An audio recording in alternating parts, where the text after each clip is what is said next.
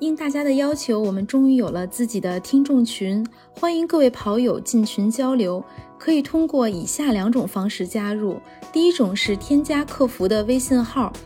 run 三六五 cs run 三六五 cs，呃，客服呢会拉你入群；或者你可以采取第二种方式，就是搜索微信公众号“跑者日历 run 三六五”，跑者日历 run 三六五，发送听众群即可获得入群方法。期待你的加入。一起听，一起跑。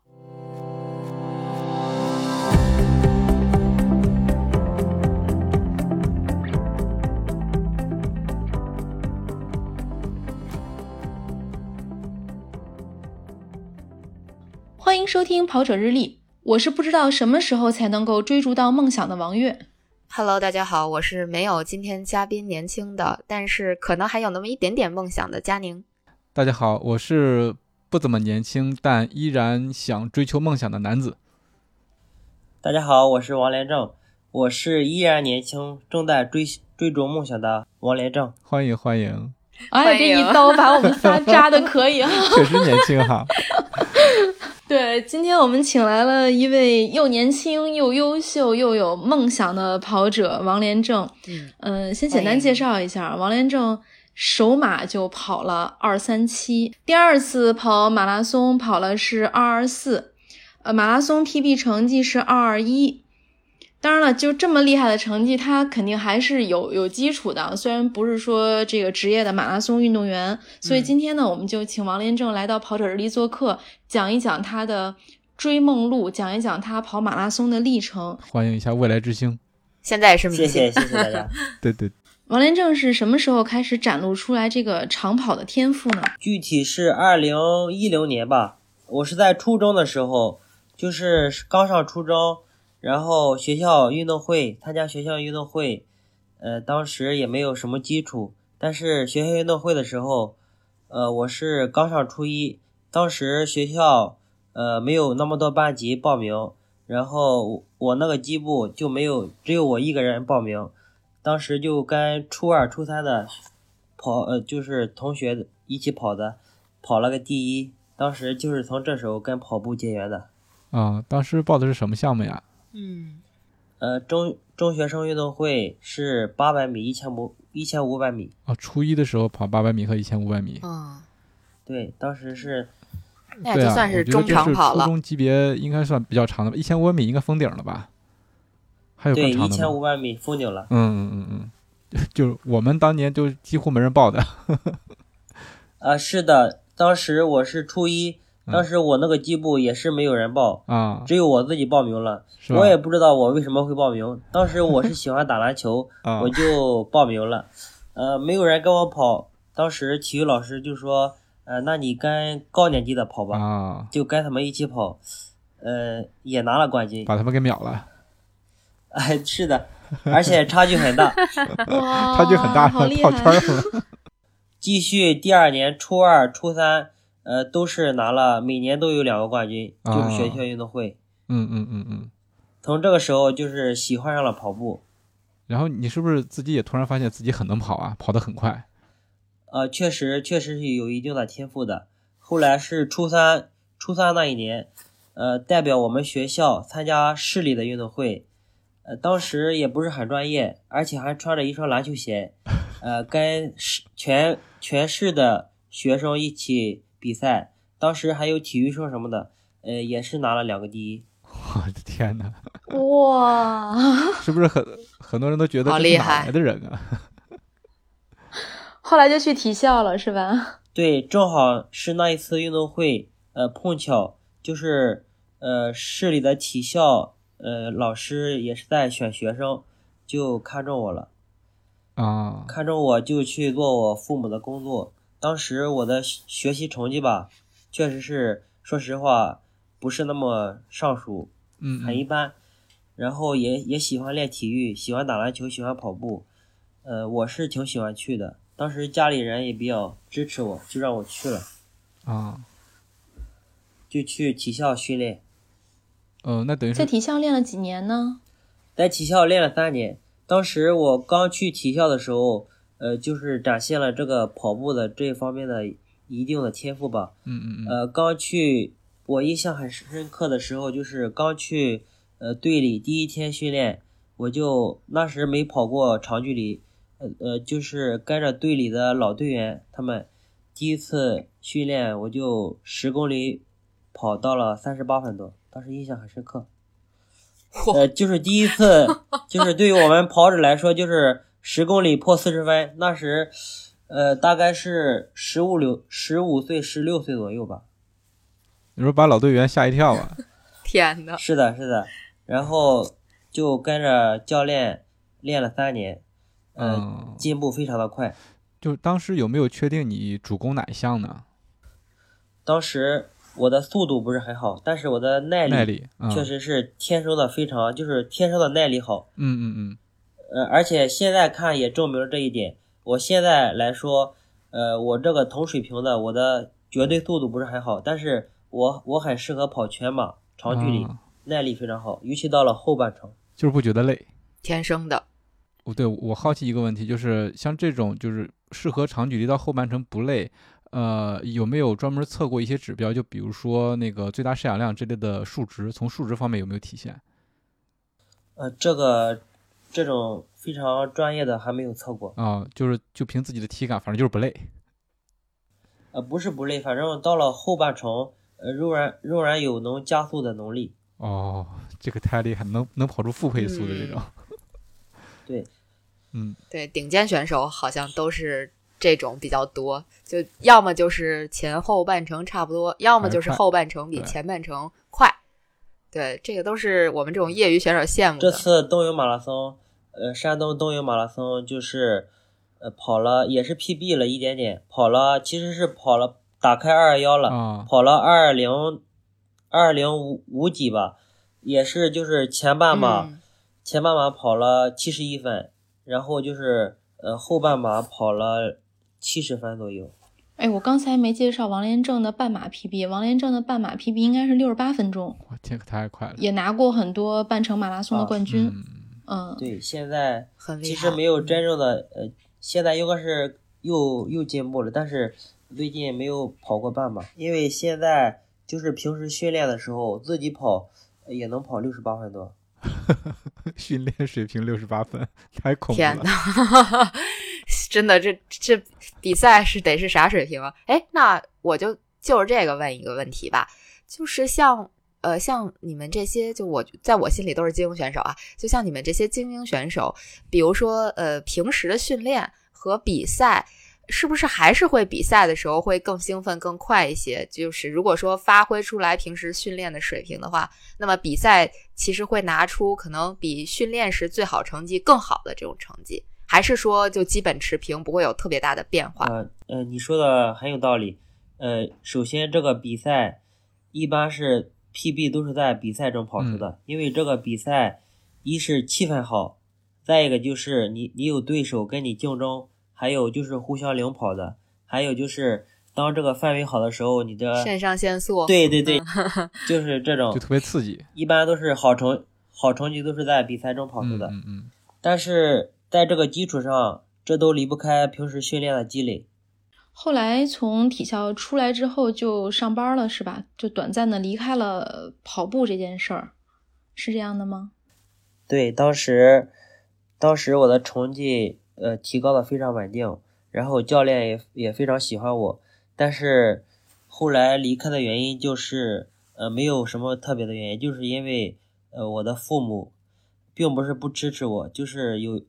他们就是这个体校就是体育生活吧，体育专业，他他们都是常年不回家的，因为需要系统的训练，还有备战比赛，所以对于父母这一方面吧，还是比较就是苛刻的。他们已经到了后期，已经忍受不了这种状态了，就是常年见不到我这种 状态。哎呀，可以理解。还有就是我还有一个姐姐嘛，嗯，我一个姐姐她是出嫁到青岛了，也是，呃，就是一年回不来几次嗯吧。嗯嗯所嗯，以就是我父母年龄也、也大了，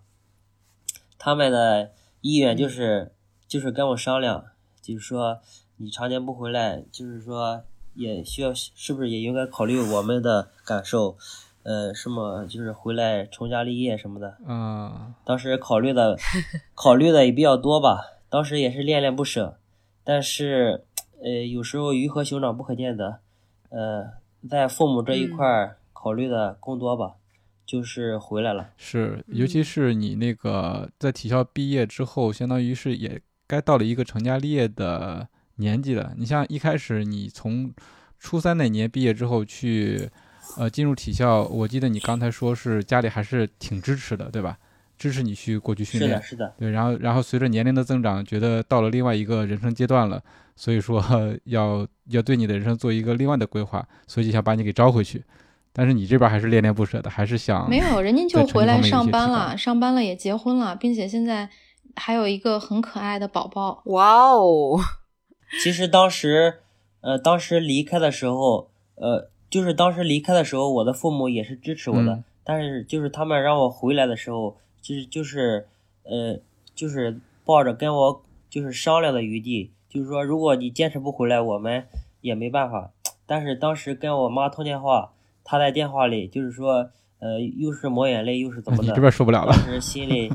呃，确实受不了了。有有些东西确实是，呃，比跑步更重要，嗯嗯所以嗯我就是选择了回来。啊，还是非常孝当时顺。回家的时候也是，嗯，当时离队的时候也是，也是哭着走的，确实恋恋不舍，因为当时也是属于就是成绩的上升期，嗯嗯，也有自己的梦想有追求了，也是也是属于半途而废吧，并不是说毕业了回来的。嗯嗯嗯，那回来之后上班几年，又开始重新跑步了呢？当时父母当时回来之后，呃就是第一年，就是父母通过给我介绍女朋友，就是 成家立业，啊，呃，给我介绍了一个就是他们他们的朋友的一个女儿，也是两家知根知底吧，嗯嗯嗯，但门当户对是，都是很熟悉，嗯对媳妇儿也是比较就是善良的那种，嗯嗯反正一拍即合，嗯呃，啊，八年就结婚那了，很顺利，嗯、很顺利。嗯半年就结婚了。当时回来之后，呃，有点自暴自弃，心理上还是还是没有，就是，呃，考虑就是没有想通。嗯嗯回来之后，就是有有一段时间比较沉闷吧，也没有跑步，嗯，也没有去工作，呃就是没有想通。那等于这是你一个低谷期，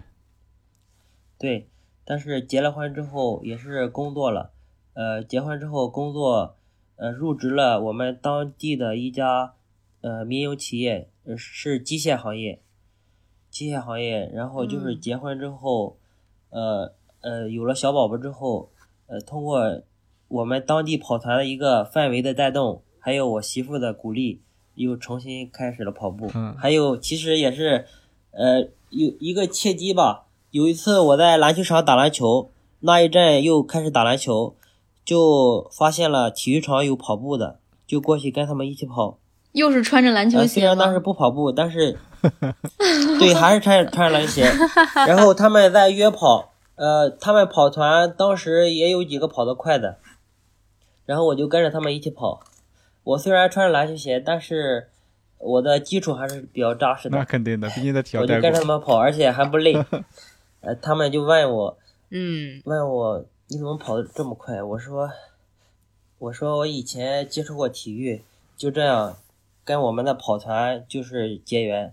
后来通过跑团的带动，我的就是跑步的这份热情又回来了。这是哪年的事儿啊？哦，三年前吧，三年前。那18对，年是是在今年的年初决定放弃工作，就是不工作了，然后一心追逐跑步梦，是这样的吧？因为这个事嘛是，呃呃，就是接接着刚才说吧，嗯就是通过跑团的范围的带动和我媳妇的鼓励吧，又重拾跑步，呃，直接就是一发不可收拾，呃，就是反正这个梦想又点燃了，还有我们现在这个马拉松这个比赛越来越多，梦想又点燃了，呃，那个时候吧，几乎又上瘾了。呃，每次就是白天工作，晚上就跑步，有时候下了班儿，加班的话，晚上都跑着回家。嗯，通勤跑对，呃，然后我离开体校的时候，那时半马跑过是幺幺五，回来之后练了一年的时间，就跑到了幺幺零。跑到幺幺零之后，太厉害了。嗯，就这么一直坚持跑，呃，直到直到今年厦门马拉松之后，去年练了一冬天，厦门马拉松之后，呃，厦门是跑了二幺，从那个时候家人就是，呃，其实我的家人都是非常支持我，嗯嗯他们让我放弃工作原因就是就是想让我先就是追求两年梦想吧。当时我父母也是对我有一说心里有一点点愧疚，让我追两年梦想，呃，回然后回去也正好出来闯一闯，啊如果不行的话再回去上班。哦，其实这也是跟家里商量过的，嗯，家里也支持。对，因为因为现在毕竟有小宝宝了，然后也得为家庭这个呃承担责任。那就是今年厦门马拉松跑出了两小时二十一分的这个成绩之后，在家里人的支持下，决定就专心训练了。我看你今年夏夏训的时候还也上了高原是吧？对，呃，跟一居一起练的今。年夏训，今年夏训也是一居马拉松俱乐部发发出的邀请，当时也是呃没有去过高原训练，心里也是有一点期待，然后就是对自己的呃极限也也想探讨一下，也想 PB 一下，呃，跟家里人同意之后，我就报名了，报名去练了一个月。嗯，效果怎么样呢？嗯，呃，效果非常好。呃，首先是，呃，首先是这这个身体机能的一个进步。通过去高原训练一个月，然后回来之后，呃，确实在这个成绩有有了提高。还有最重要的就是，去跟这个教练学了一学了不少新的理念。哦，回来之后，呃，通过总结，呃，变成自己的一些训练方法，学到了不少东西。嗯，那等于在上高原之前，你这三年的跑步时间，就重拾跑步之后这三年，其实一直都是在自己摸索、自己练。等于今年的夏训，你才真正接触到了就相对专业的这种教练给的指导，是这样的吗？是的，我以前跟的那位教练嘛，他是他是中跑的教练，中长跑的教练，嗯并不是练马拉嗯，松的。啊后来我也是自己在呃网络平台学习学习他们的训练方法，呃，自己摸索着训练。然后自己把自己的成绩往上提高。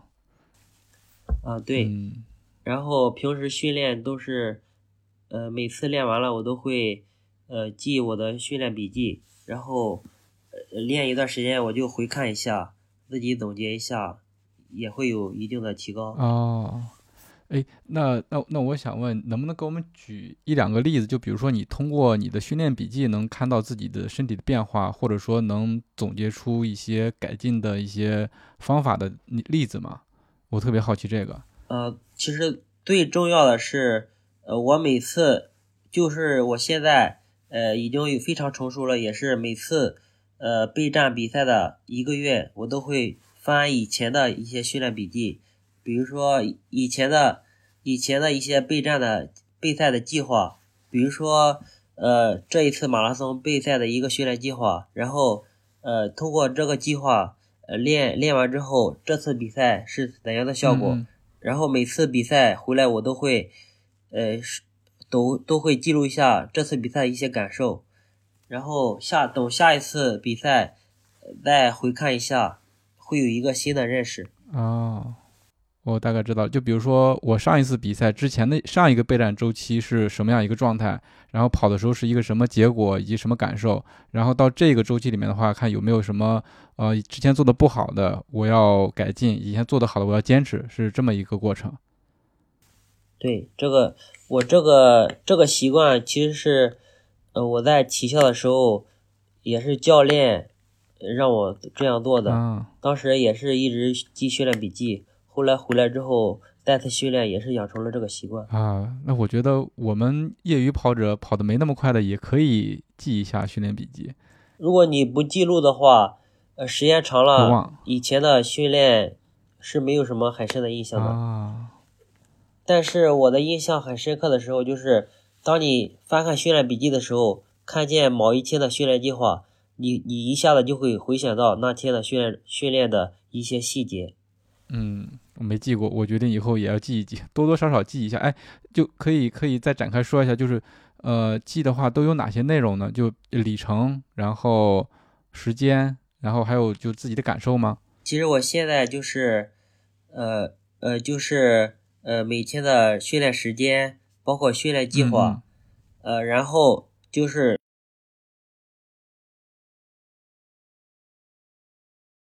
明白了，明白了，学习到比了。如说今天我我我要跑一个长距离的有氧，我计划是跑三十公里，四番配速，然后跑完之后我就会记录一下，但然后再会记录一下训练的总时间和和平均配速。呃，如果印象跑得好的话，或者跑得不好的话，我会在后面再记录一下今天这堂训练课的感受，一些细节。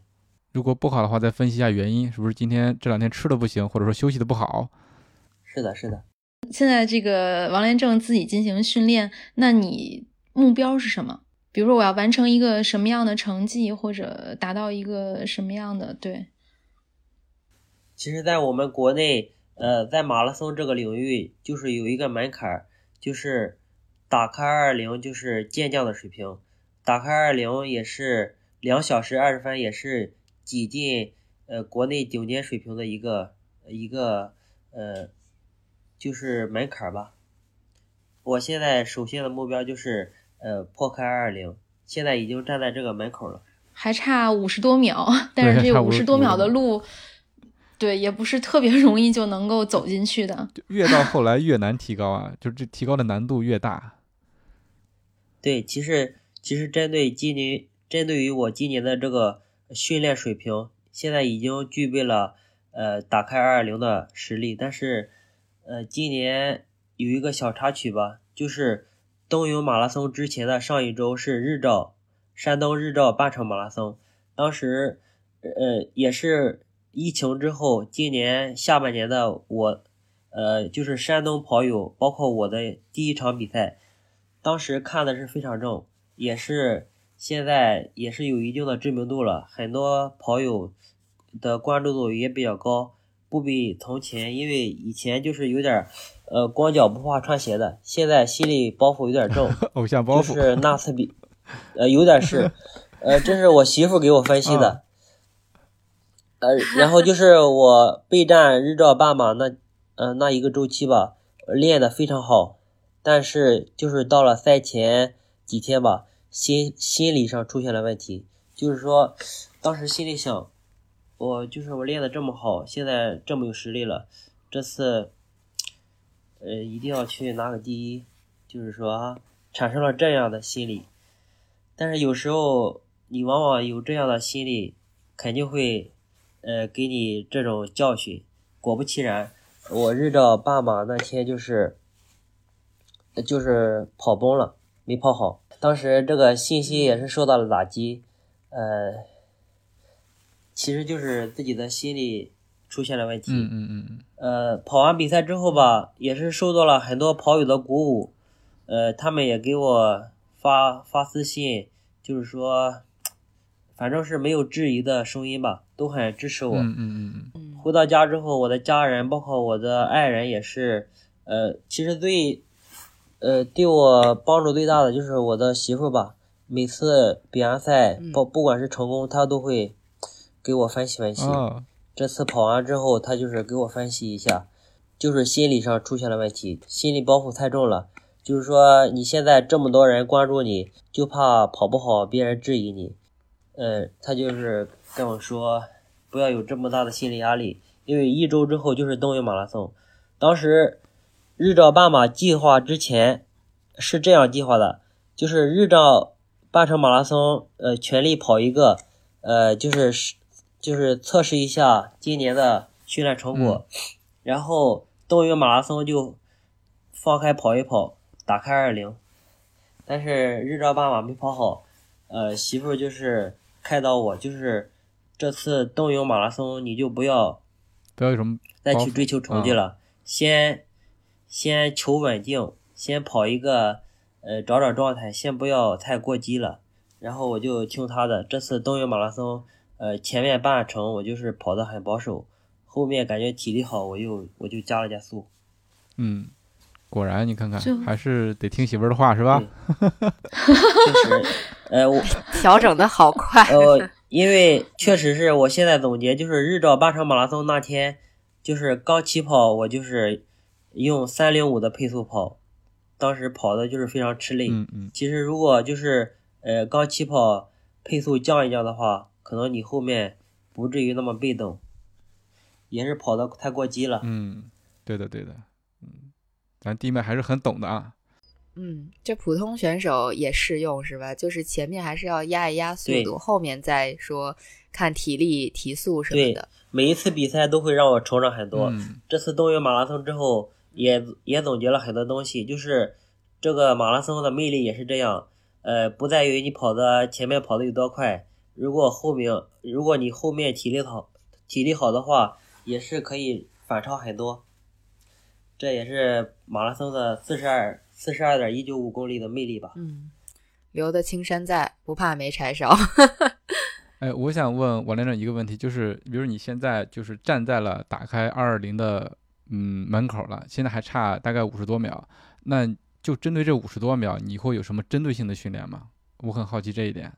就是在你平常的训练中，就比如说在这场比赛跟下一场比赛之间，你会针对这五十多秒做哪些专门的训练？呃，这个其实就是首先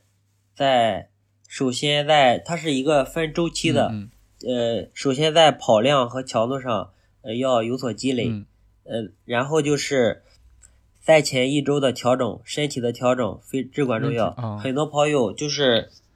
很多跑友就是赛前赛前一周或者十天，就是在想，我还我还有一段时间就要跑马了，这这几天需不需要需不需要拉一个三十公里或者三十五公里的长距离？这样我心里就有底了。其实这样反而不好，就是在赛前，如果你呃徒劳的增加增加身体的负荷，反而身体跑不好。就是你赛前呃练得好，不如调整的好，去把身体调整到一个最佳的状态，呃，反而在在比赛时候在比赛的时候，反而会发挥出更好的状态。嗯嗯，嗯，其实就是赛前有一个其实是有一个减量的过程的。适当减量。对啊，还有就像我们这种，如果你你想跑好成绩的话，也是需要一个比赛的一个范围。呃，你像如果是那种高水平的马拉松比赛，你像北京马拉松、上海马拉松，报名的高手多，他呀他们这样互相的呃领跑，这样有利于创造好成绩。嗯哦，你像我们，我我这次冬泳马拉松，我到了后程都是一个人在跑，呃，一个人跑的话，他的这个配速自然的就，呃，到了后程就就一点点掉配速啊、嗯嗯嗯，我也想找一个这样，呃，高水准的比赛，嗯，呃，想突破一下。呃，我我我刚接着刚才说啊，就是那就是说，像精英选手其实也是希望自己的身边儿有人能带一带自己，就跟有着个伴能儿对，就是说怎么说呢，就互相对带一带是吧？因为我记得好像今年全运会的时候，当时是彭建华还是谁就在招呼自己的可能小伙伴或者说同一个队的人上来呃带一带，大家都互相的带一带，因为全运会领不跑都很是累高对手吗？啊、嗯就感觉好像对他这个嗯。他这个领跑是非常累嗯的，领跑不仅是这个在前面破风这个身体的负荷，还有如果你在前面领跑，也是对心理上也是一种冲击，嗯嗯自己心理上一种冲击。嗯呃，你往往比赛的时候在前面跑，在前面露面的那些选手，往往拿不着名 次。嗯，心理压力大。是的，是的，嗯对的，就对你的。拉后面挺远的，其实还好。要是一直咬得比较紧的话，就会比较紧张。嗯， 对，对你今年全运会女子马拉松就是，呃，这个窦华先，嗯嗯，嗯对，他也是战术性的在前面领跑，但是到了后程，我我就发现一个细节，就是跑到最后的时候，他就不停的回头看，其实他这时候心理上已经出现了出现了问题。嗯对，呃，当时我就一看他就会追上的，果不其然，到了后面被别的选手追上了，领跑压力大呀，对，压力非常大。 他领跑的太多了。所以说练得好，这个心态也很重要。嗯，是的，跑马拉松是一个特别长距离的一个比赛，所以在这个过程中，参赛者的心态会发生很多的变化或者微妙的变化，影响着你的对对比赛成绩。嗯，是是的，是的。嗯，所以他们那些像他们那些老将，发挥的反而会更加稳定。呃，尤其这个像我们国内那个董国建老师，他的比赛我看都是每一次比赛都发挥的非常稳定。嗯，特别稳他也哈是，嗯，可真是经历的比赛比较多了，他这个心态的调节现在也是非常的好。对，嗯，这个其实挺难的。有时候比赛，你看前面人已经冲出去了，你要是不跟的话，总是有那种感觉，就是我后面可能也就没没有机会跟上去了。其实反而你要是稳一下的话，嗯、到后来会更有更有机会，因为嗯你也许就超越了。对你提前冲出去的人，可能一开始消耗太多了，到后来就没有力气了。 是是是，有时候就是有些大道理我们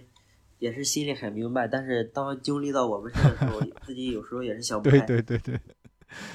这得嗯还通过真是更多的实践，然后来积攒经验，磨练自己的心态，是吧？嗯，是的，是的，呃，每一次比赛都会，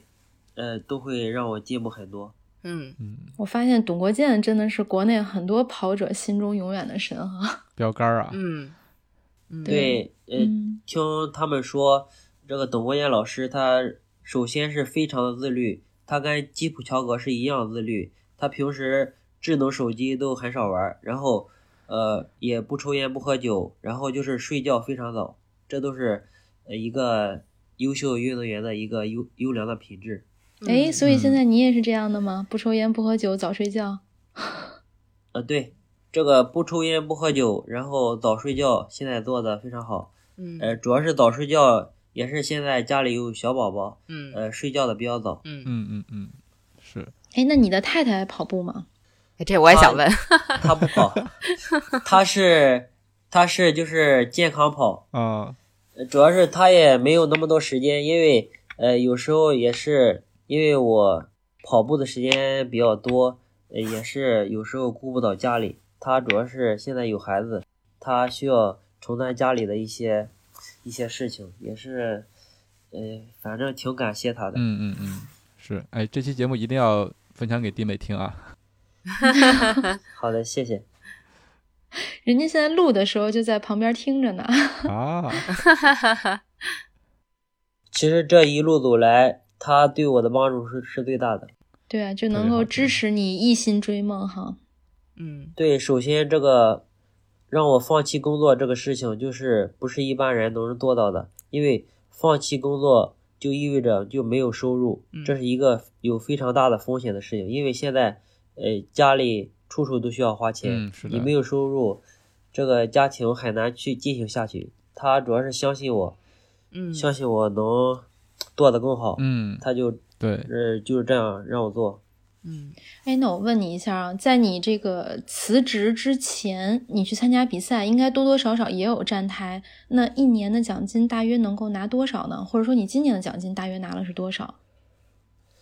呃，一年的奖金，当时是呃参加工作，呃当时工作非常忙，然后当时参加比赛的频率也不是很多。一年的奖金，当时呃我说实话就是五万左右，嗯嗯哦，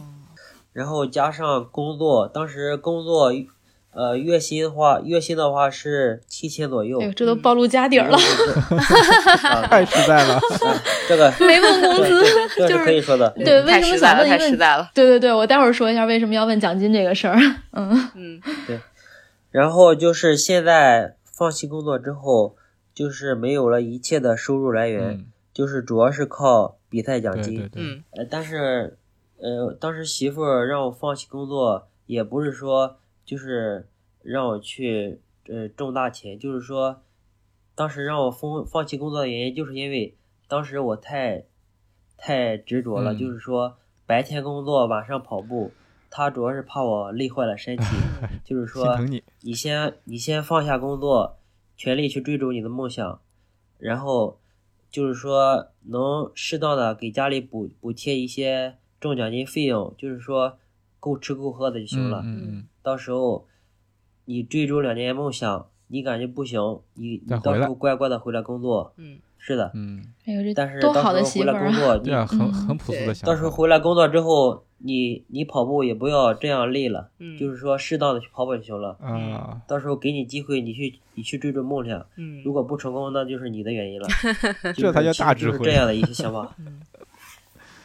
也并不是说呃，你去你去跑步就行了，到时候多挣奖金。当时并不是说抱着这个念头，嗯，也没有给你自己太大还的工压作力。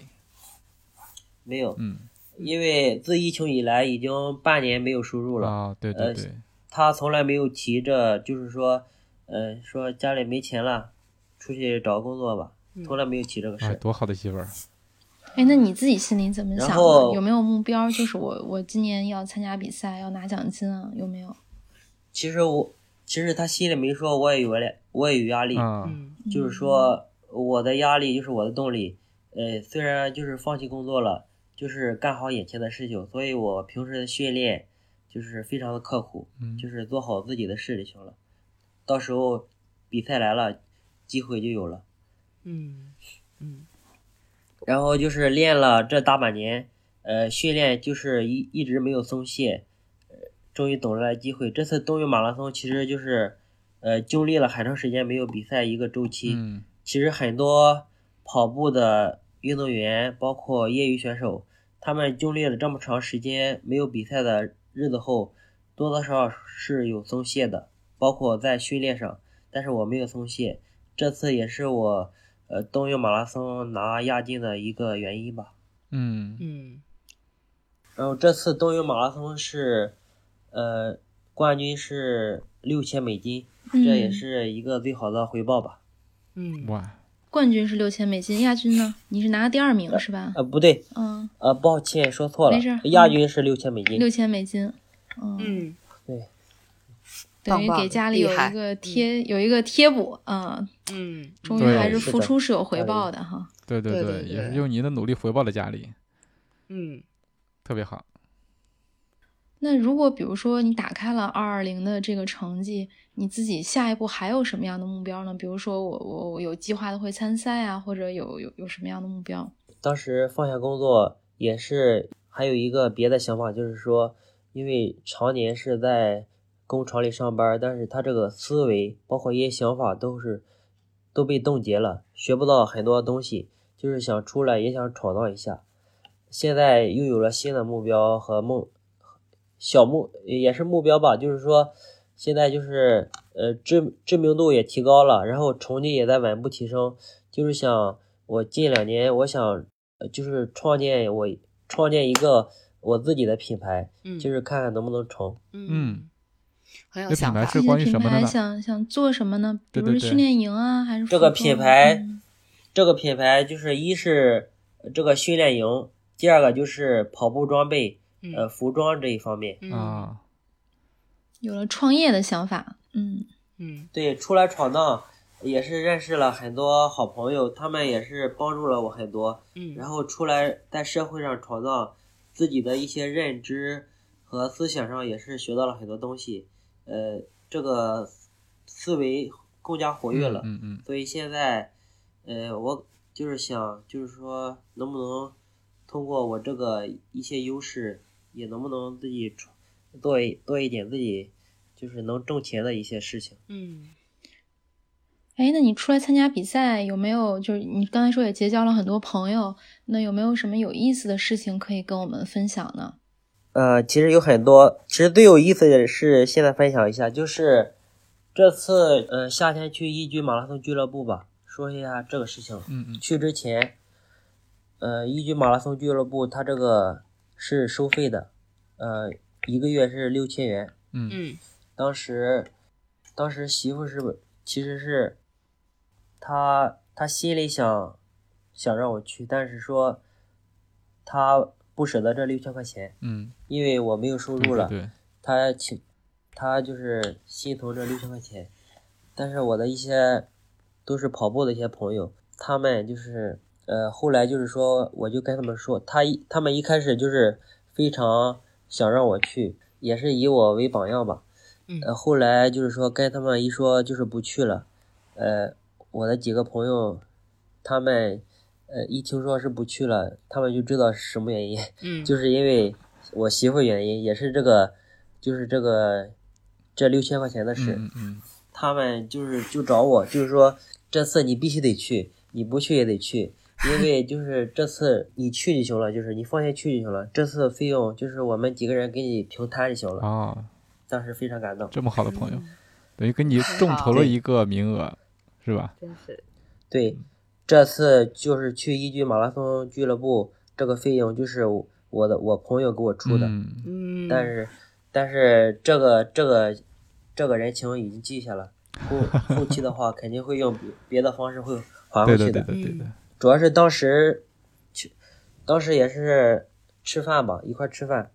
当时也是感动的，也是也是哭了，当时嗯在、在酒席上嗯，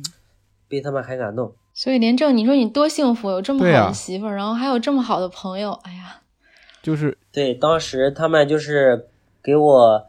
类似于众筹吧，嗯嗯众筹了一万块钱，就是你这次去，包括来回的费用，嗯，顺便就是买点营养品什么的，嗯放心的去跑就行了。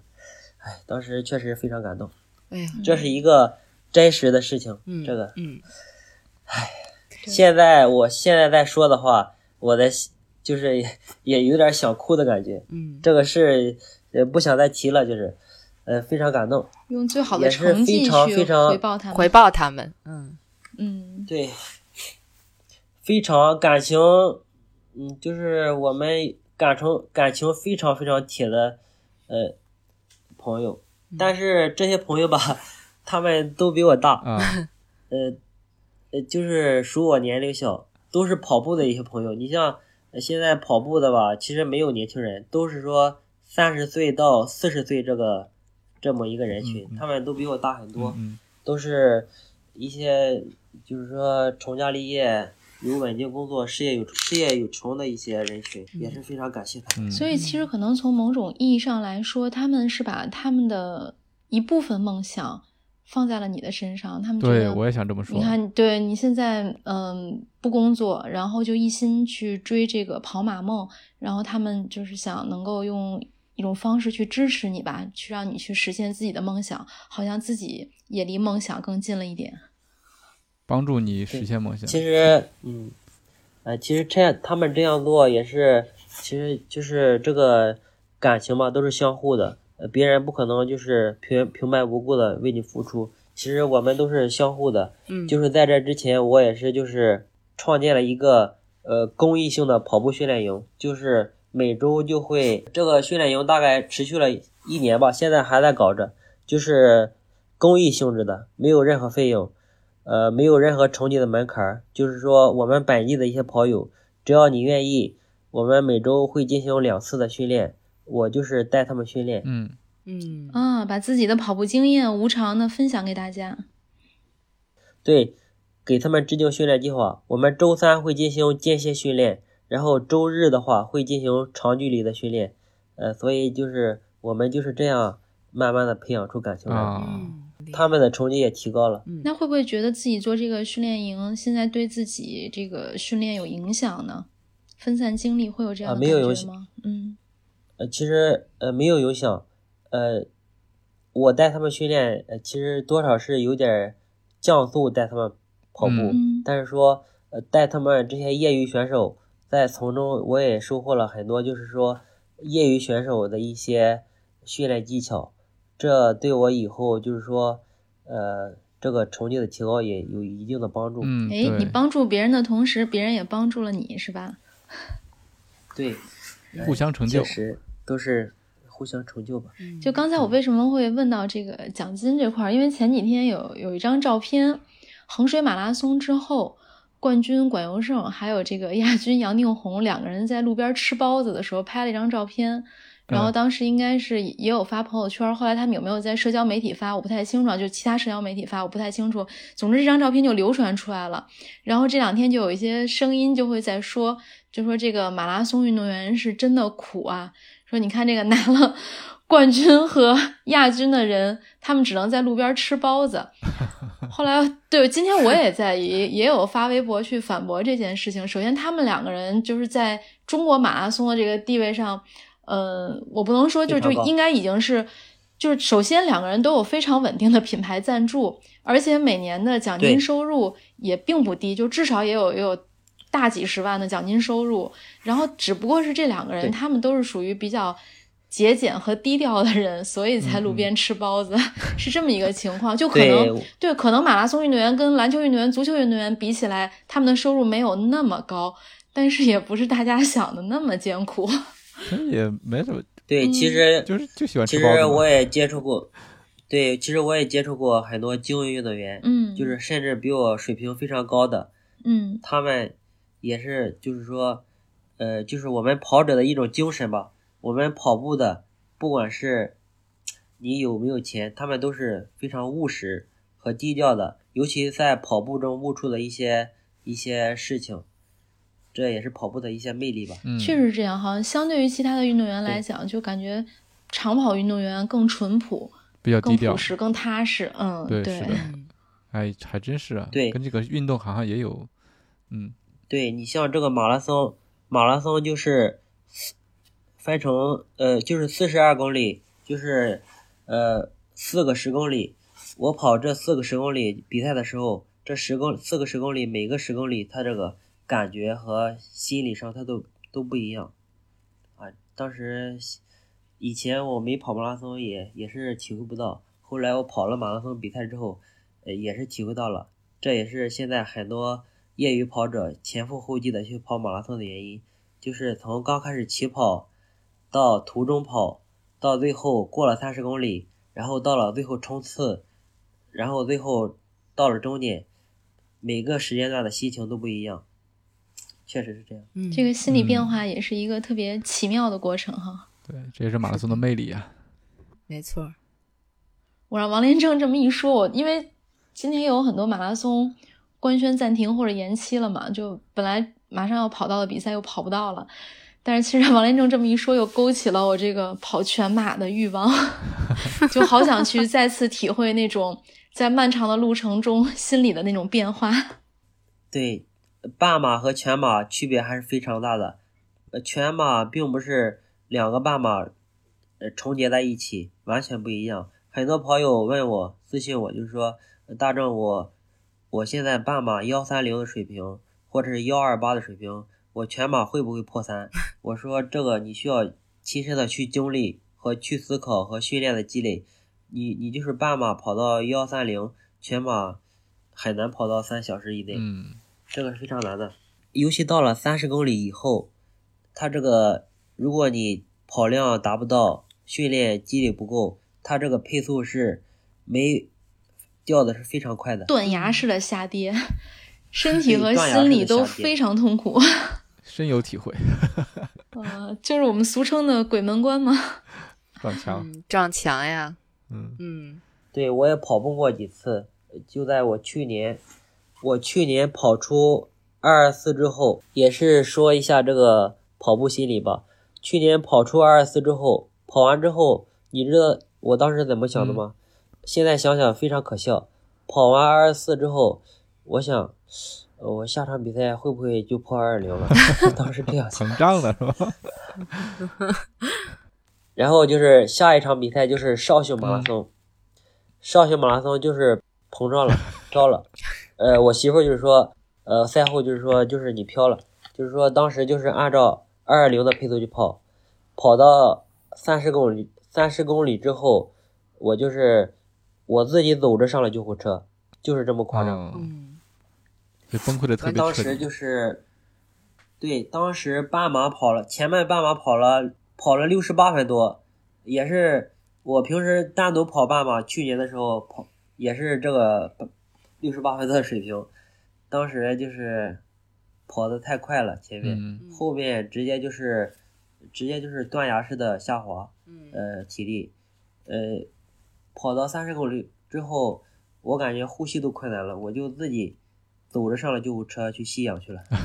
还好及时放弃了，没有死扛到底啊！这个是确实关键时刻，有的时候一次的放弃，可能是为了以后更好的坚持。嗯，嗯，然后跑完绍兴马拉松之后，呃，这个还没有长教训还，有场教训，呃，常去年常州常州这个精英赛，还是想跑二零，当时就是走火入魔了。呃，跑到三十公里之后，呃，又又是跑30步了公里走 下来的，啊，啊，对，走下来的。呃，一下子，呃，跑完这个比赛，一下子成长了很嗯多，嗯嗯，就感觉一下子懂事了。嗯回来之后，后面报了很多比赛，也是我一个都没有去参加。回来我就想，我就是说安心的训练嗯，等待明年。 啊，确实，你训练达不到那个水平，这个东西是骗不了人的。你训练达不到那个水平，你比赛是发挥不出来的。嗯厚积薄发。然后我就是，对冬天的时候，就是暗暗下决心，今年冬天一定好好练。呃，果不其然，开春之后厦门马拉松就是直接 PB 三分钟吧，嗯跑到了二幺。哎太厉呀，这害是嗯了活离生生梦的想例子又呀，更近了一步。啊对，是的，对是的，对，有时候人的这个成长就是，呃，在失败中和成功中就是这么成长起来的。对，经历过了，长了教训和经验了，然后慢慢的就进步了，嗯对对，嗯，如果一路很顺的话，反而并不是什么是好的，是事的，。是的嗯， 那让我欲们速则不继达呀续期待，对，让我们对继续期待王连正的下一场比赛。期待嗯不，因为断我的突破，对，嗯就是虽然现在疫情有反复，但是呃，比赛取消了。现在我也发现了一个事情，就是虽然现在比赛呃延期什么的，呃，我在微信群里或者跟朋友交流也是，现在我们我们的跑友也是没有抱怨，这也是我们中国马拉松的一个进步吧。嗯，现在很多跑友都是没有抱怨组委会，就是说虽然延期了，我们就在家里跑，等着疫情呃平，就是平稳定了之后我们再跑，确实也是很让人感动，也陶喆成长也了，成长了。啊嗯 对，是的，是的，哦也成长了。对， 但是不管怎么样，下一场比赛还是值得期待的。那接下来进入到我们的推荐时间，不知道王连正今天给我们带来什么样的推荐？推荐一下，就是我最近跟我跟很多朋友呃交流悟到了嗯嗯嗯悟到的一个事情吧，就是最近很多呃现在知名度提高了吧，现在很多朋友私信我，就是说呃一私信我就是一上来就是说呃大众就是怎样提高成绩嗯之类的一些话题，就是在跟他们交流的过程中，就是发现了一个问题，就是我们的跑友现在虽然想提高成绩，但是这个关注度就是在这个跑量和强度上关注度比较高。嗯，现在很多跑友，尤其是业余跑友，忽略了一个非常非常重要的问题，呃，就是力量训练。啊，现在很多跑友忽忽略了一个重要的问题，就是跑步力量训练。嗯今天今就来推荐一下这个力量训练。嗯为什么说这个力量训练至关重要呢？因为为什么他们会忽略呢？因为这个力量训练是比较枯燥的，非常枯燥，但是它这个好处是非常多的。首先是可以提高我们的身体稳定性。业余跑友伤病多，就是因为你的核心不稳定，然后肌肉质量不高，导致你的关节的一些受伤。嗯嗯，呃，你提高你的力量训练，你跑的会更加稳定，然后会也会预防受伤的一些风险。嗯呃，所以说这个力量训练是非常重要嗯的。嗯嗯，对，那你觉得业余跑者应该做哪些力量训练呢？说我们业余跑者的力量训练不需要大重量，需要的是刺激你的小肌肉群的一些力量。就是说我们的重量不需要太大，我们自身的一些重量就可以，就是自重训练、徒手的一些身体训练。呃，但是它这个次数可以，你可以多加一点，就是说，呃，小力量多次数的一个力量训练理念。嗯非常好的建议啊，给到我们的对业余跑者，就是除了我们要练速度、练耐力、上强度，还要做力量训练，保持你核心的稳定啊、脚踝的稳定、肌肉的稳定，可能才能够取得更好的成绩，而且保证你在跑步的过程中不受伤。嗯，也是非常专业的对建的，议是，是这样一个事。嗯嗯，对